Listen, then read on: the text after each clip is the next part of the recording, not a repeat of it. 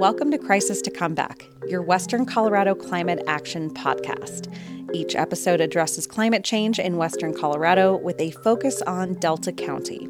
This season of Crisis to Comeback, you'll hear interviews and conversations from local voices in our community, government, renowned scientists, and experts in our Western climate. This podcast was made possible in part by the West Elk Community Fund and Citizens for a Healthy Community. I'm your host, Corey Stanton, and this episode features Colorado's Commissioner of Agriculture, Kate Greenberg. I've had the opportunity to speak with Kate several times in the last few years, and it's always great to catch up with her and to hear about what's going on at the Colorado Department of Agriculture, which we sometimes refer to as the CDA. Just before the holidays, December 2023, Kate and I spoke about food security and the impacts of climate change in Colorado. In the previous episode, I spoke with Dr. Heidi Steltzer, who's out of Durango, who contributed to the fifth National Climate Assessment regarding the impacts of climate change on southwest Colorado, and in particular the Western Slope and the North Fork Valley. We talked about the resiliency of farmers in their quest to innovate, but we did not discuss the economics of small scale agriculture. The Colorado Department of Agriculture has, as part of its mission, to support small scale farming and those farmers.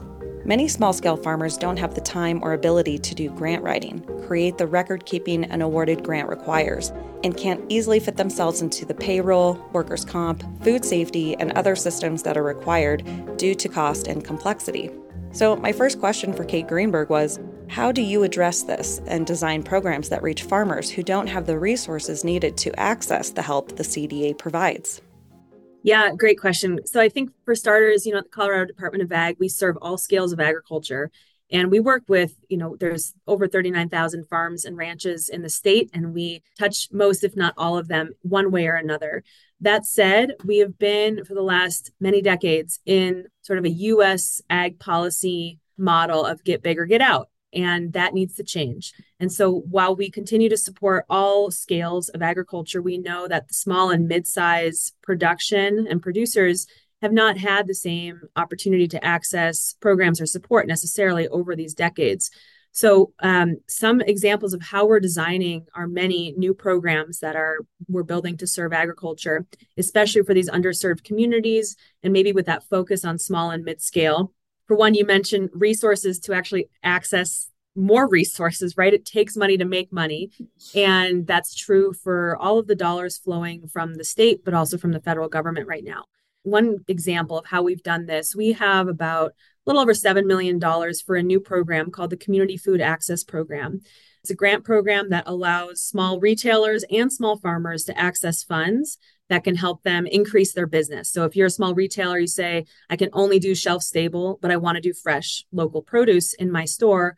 This grant can help that small business set up for selling fresh produce, buying cold storage, doing food safety handling training. Same with farmers, right? So they if they want to sell more local to these retailers, they have that option through this program. Because it's federal money, the initial contract for those small businesses, and small is defined in statute, for the small businesses to access the program was about 60 pages long. So my team, we asked ourselves, how can the Colorado Department of Agriculture absorb as much of that administrative burden while keeping rigorous sideboards on how the program operates? So we've actually turned that 60 page contract into a three page contract. So, not the most glamorous, but super critical to that access question of how do you actually get your foot in the door and make the time you're spending on applying for funds and resources worth it for what you might get back. That's incredible. Thank you to you and your team for consolidating 60 pages into three. I can't even imagine with legal jargon and all of that, the difficulties that came with that. So, good job. How does the Colorado Department of Ag address the labor difficulties of small scale farming, both the increased cost of labor and its availability? And how do we make sure farm workers are supported well and treated fairly while recognizing the cost and the strain on farmers? Absolutely. Um, well, labor, as and you mentioned many different aspects of labor, of course, is one of the top issues that we hear from producers across the state and across the country that they're dealing with right now. And I'll talk about it from a few different angles. For one, in Colorado, we have a new regulatory landscape around labor, new labor laws, new rights for workers that are starting to come into effect after a bill that was passed a couple years ago in the state legislature. That is a monumental change for how agriculture is used to operating over the last century. And so we're in that change right now, which means that with all change, folks are trying to figure out what does this mean for my business? What does that mean for me as a worker? What does it mean for my rights, my responsibilities? And at Colorado Department of Ag, we recognize the challenges that this poses, and we also accept that this is where we're at. So, how do we move forward in a way that helps advance agriculture as a whole? So, one example of what we've done to do that with some of the legislation in the last few years, CDA, Colorado Department of Ag, actually got some resources and responsibilities, of course, to help implement these new labor laws. We are not the regulatory agency, that's Department of Labor and Employment. But that means that we have opportunities to think about how do we use education, outreach, incentives, relationships to help advance this work. So we actually took some resources that were, I think, really focused on some things like creating a, a wage calculator for overtime online, which we've done. But we knew the the work couldn't stop there. The work is really rooted in relationships and in trust and in showing up and helping people just work through what this means for them. So in that time, we actually started an ag worker outreach program.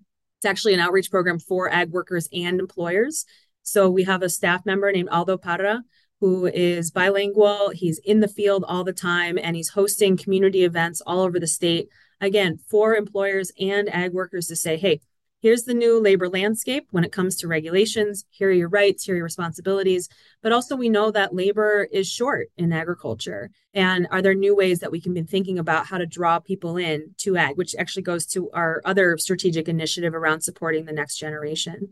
We, in addition to that program, we now have a budget request, one of 11 items in front of the legislature for this next session that would expand that program and actually put more people, two other people around the state to be in communities. And this is really a model we're trying to build across the board. It's what we're doing with community food access. We want to do it with, with our labor program, having people from communities we serve living in their communities, representing CDA, but also representing their communities back to us. And we feel like rooting this work, especially around labor and relationships, as well as policy, of course, but really at this point in time, focusing on relationships is the bread and butter of how we move forward on labor how do you create programs in addition to the ones that you mentioned and funding that assists small scale farmers directly rather than the second tier in the food system? The wholesalers value added processors and other markets. Like expanding markets for small scale farmers is great but expanding markets doesn't cover many of the basic funding and infrastructure needs of farmers many of whom who don't have access to capital for improvements and have reluctance to take on debt, even if they do. For sure. So, I, I, mean, I think the question of how do you fund farmers directly has to start with what funding source are you working with? And have we had the opportunity to influence that funding source? The other element is that we are doing the best we can to take a holistic approach. We're not only looking to resource farms, we're not only looking to resource processors or buyers, we're looking to resource the system so that we can build resilience, diversity, and opportunity across the food system. So I'll talk a little bit more about that. But when it comes to creating the programs, an example of something we don't have a lot of control over is federal funding, for example. So the bipartisan infrastructure law was passed through Congress. We, as Colorado, are taking in as much of that money as we can and trying to get it out to the field. By which I mean a lot of that money can go to ditch upgrades, headgate upgrades, like agricultural infrastructure. But Congress wrote the terms of that program and incredible feat that the Biden administration was able to get both bipartisan infrastructure and IRA dollars through Congress. Those monies are critical for rural Colorado and rural America. So the fact that we didn't have that much influence is not a big deal in this regards because it's benefiting ag. But where we do have influence as a state and as an agency, and of course anybody in the state who's interested in policy is in our own legislature in our state house. So what Colorado Department of Ag does, you know, we actually put forward legislative items and budget items every year. And then we advocate with the General Assembly on those items. We also react to things that come up in the legislature that might impact CDA or might impact ag. And so when it comes to, for example, the Community Food Access Program I mentioned, um, which does have funding for both retailers and farmers, that was a conversation we had with the legislature as we were building that legislation. Hey, is there a way we can make this available for more than one category? Could eligibility be for both the farm and the retailer to expand business? That's one way of looking at it. I would say another great example our team has built in the last few years is our STAR Soil Health Program. um, which has hundreds of participants across the state. It's been built by farmers and ranchers. We've been following their lead. And that is all for farmers. I mean, that is, you know, we are working with conservation districts, with eligible entities, everybody from, you know, Colorado Corn to Bird Conservancy of the Rockies to cattlemen's to farmers, everybody in between. That program provides grants, provides research, technical assistance, peer to peer networking. And we're going to really be accelerating that growth over the next few years. And that's all directly to farmers. And that was a, a important, again, we built that program administratively before we even went to the legislature. So we could say, hey, we want to make sure we're getting as much of the resources on the ground to the farmers and ranchers as we can. Now, I want to add, as I mentioned, we're thinking holistically about this because we've also been putting a lot of resources into processing to help local and regional food systems actually have a place to process for value added, to get more premium on the dollar for the producer, we're also investing in that because of, again, diversification and resilience. We saw where our vulnerabilities were during the pandemic, and we want to make sure we're diversifying in that realm. And then, lastly, on that front, just as an, example, we're also um, about to be hiring for two climate marketing specialists.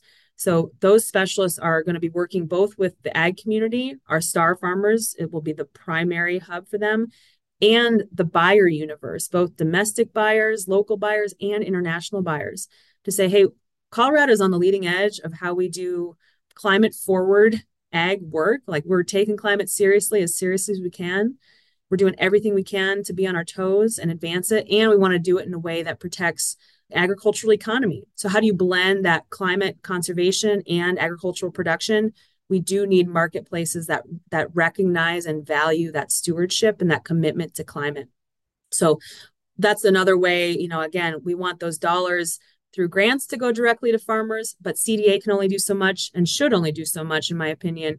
The market needs to show up and say we value what colorado farmers and ranchers are doing and we're going to help support your bottom line to hit those conservation and climate targets yeah, I love that you mentioned the buyers and the market because I feel like there's this huge piece of education that comes with that part. Like, I'll talk to winemakers and I'll say, well, what do you want your consumer to know?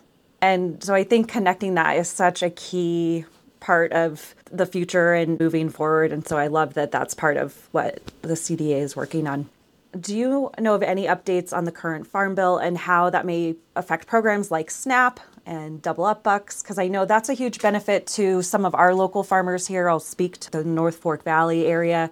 For example, Mark Waltermire of Thistle Whistle Farm, he's able to get the money that he needs to support his farm operation, pay his employees by utilizing double up bucks at local farmers markets. Do you have any update on that? And I know the farm bill is very vast, but specifically talking about the SNAP program. Yeah, so uh, you know, writ large, the Farm Bill has been extended for one year. Unfortunately, the Farm Bill renewal timeline converged with Congress figuring out if they wanted to fund the government or not. And luckily, we have, at least for a little while longer, funded the government. But in that process, Congress decided, hey, instead of negotiating a, a new farm bill right now, let's just get a year extension and then work through negotiating the next farm bill within that year. What I'm, I hear from DC is that I think the first, you know, at the turn of the year, sort of the first quarter of 2024, there's going to be a lot moving, hopefully, on farm bill policy in Congress. And of course, about 80% of the farm bill is the nutrition program. So that inherently involves SNAP every cycle because it's a five year farm bill cycle. Um, the nutrition title is absolutely up for lots of debate and deliberation. So I don't think this year will be any different in that regards. But I do see a lot of strength in kind of our position as an agricultural community around supporting the nutrition title. And I think a lot of that comes from a, you know, keeping nutrition and ag policy together is how we get a farm bill passed because it brings you know left and right it brings urban and rural together under this one omnibus bill to say hey we all actually have a stake in getting this done so let's get it done. And i see here a lot of that same discussion these days. I do think the fact that snap and other nutrition programs are a revenue source for farmers is often an underutilized message that is true across the board, especially for a lot of small scale, direct to consumer farmers and ranchers who really rely on those customers, who rely on the nutrition program. So I think looking at it as yes, it's a program that's helping people and families get the food and nutrition they need. And it's critical for so many of our small market farmers to actually do business and it's a revenue stream for them so i think that's certainly our you know stance and my stance here at cda and but keeping in close eye on what Congress is debating in the months ahead is going to be where the decisions are made. So I mentioned our, we have built a community food access program again. That's the grant program for small retailers and small farmers. We just closed the first grant application period for two and a half million dollars. So we'll be working through those applications and announcing grantees soon. But we will, come the spring, late winter, early spring, be announcing another round of grants. So that's something to keep a lookout for. And then the other item related to that is that we are also creating a tax credit program for the community food access program that will live out longer than the grant cycle. So, very similar model, same eligibility, but different mechanism of incentive to again help communities and families that need that access to safe, healthy food be able to get it.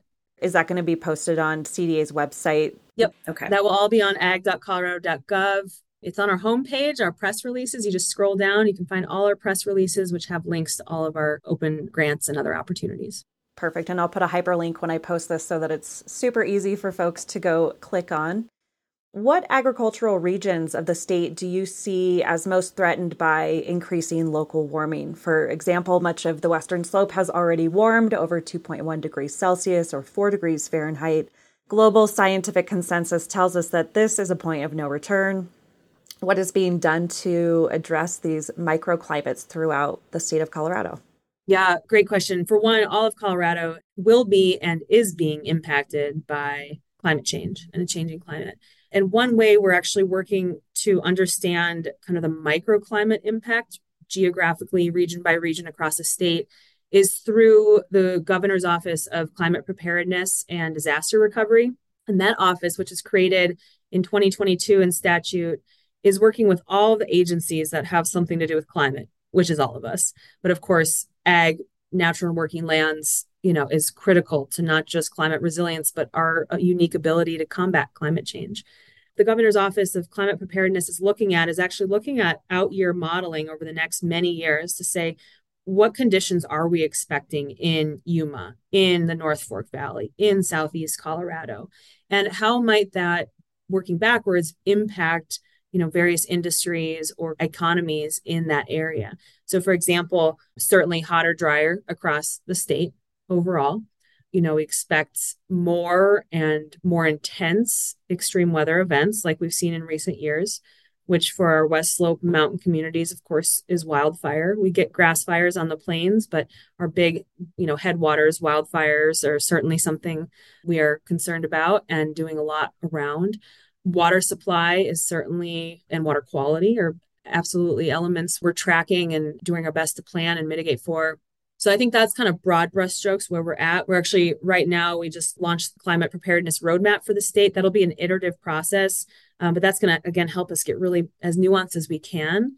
And then you know I think the other element a couple years ago at CDA we created the Agricultural Drought and Climate Office, ADCRO we call it, and that's really sort of our policy hub and program hub at CDA now to be able to say, hey, as agriculture, how do we want to lead on climate? We don't want to be on our heels. We want to be on our toes. And I should say that the rate of change in that here as an agency has been immense. We did not have a single statute with the word climate in it prior to three years ago. So we've gone from, I think, folks not really considering ag as part of the climate solution to now we have a whole office, we have staff, we just today announced half a million dollars in agrivoltaic research grants. So we're really pushing that forward. How do we do renewable energy production and hit that 100% renewable target we need to hit as a state, but do it in a way that doesn't pit renewables against agricultural production? So we're going to be seeing tons of research coming out of that. We just hired our first ever ag water advisor, farmer Robert Sakata um, from Brighton, long time amazing farm family. And robert's really going to help us work with the entire ag community on you know how do we adapt to a future with less water but do it in a way that allows for opportunity and you know supports a vibrant ag economy and continues to create opportunity for people in agriculture even in a drier future. So those are some of the ways we're looking to resource this, as well as again another one of our 11 budget requests for the legislature this year is almost a million dollars in ongoing funding for ADCRO for that drought and climate resilience office to get resilience dollars out the door, renewable energy, water resilience, drought tolerant crop transition, crop switching, um, new practices, helping with soil health in the STAR program, whatever it might be, that's the greatest need. We are looking to resource in a way that, again, won't solve the whole problem, but will help us reach that tipping point of, you know, we're really integrating this resilience framework into the system as a whole. That's where we want to get, as well as being part of the climate solution. Yeah, and just one last question. I believe it's like a 2030 goal that Governor Polis has put into effect or is aiming towards for a certain percentage of more renewable energy. Can you speak to that a little bit and how that ties into agriculture? Absolutely. So, Governor Polis has been very bold and ambitious around establishing and then hitting our climate targets around renewable energy production as a state. So, we are aiming for 100% renewable energy in the coming decades. We are well on track with the benchmarks we have at the time points between now and 2050. And some of that you'll see, you know, for example, coal country, retiring coal plants. And of course, North Fork Valley is one of those um, locations. So while we're thinking about the energy future, we're also not losing sight of those communities and families that have relied on coal production as an example to support their families. So the state also houses a, the Office of Just Transition to help think about as we move into new economies, how do we not leave people behind, especially people in rural Colorado, which is, I think, the biggest risk there. The other element and why I love agrivoltaics and I'm so excited to see what comes out of this research is it doesn't pit one land use against another. It says, hey, we've got this acreage here, but we've actually got acreage like sort of in a vertical sense, right? If we could raise up our solar panels, we could actually farm underneath, and people are doing this around the state. So they're generating electricity for the grid potentially. They are generating electricity for their business, so reducing their monthly utility bill. And they're continuing to earn revenue off of the farmed land on the ground that mindset of rather than is it this or is it that, what about can it be this and that?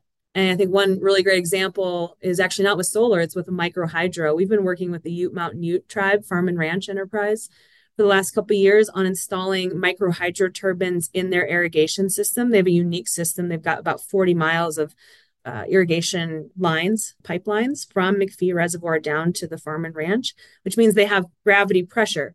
And they used to have to use energy to dispel that pressure before it went into their irrigation system. With the technology we've been helping them install, they're now capturing that pressure, turning it into energy, and then helping supply that energy to the farm and ranch and to the bow and arrow mill for their non GMO corn meal. So that's an example of saying, hey, how do we use the infrastructure we have, but inverse our thinking about how energy and agriculture production can go hand in hand. That was Colorado's Commissioner of Agriculture, Kate Greenberg. You've been listening to Crisis to Come Back, your Western Colorado Climate Action podcast, produced and hosted by me, Corey Stanton. Crisis to Come Back is a local and regional weekly short form podcast that explores the impacts of climate change and the state of warming in Delta County and Western Colorado, and local climate actions taken by individual citizens, businesses, and government. Get informed, inspired, and empowered by listening to these short episodes and become a part of the solution to addressing our rapidly changing local climate. This podcast was made possible in part by the West Elk Community Fund and Citizens for a Healthy Community.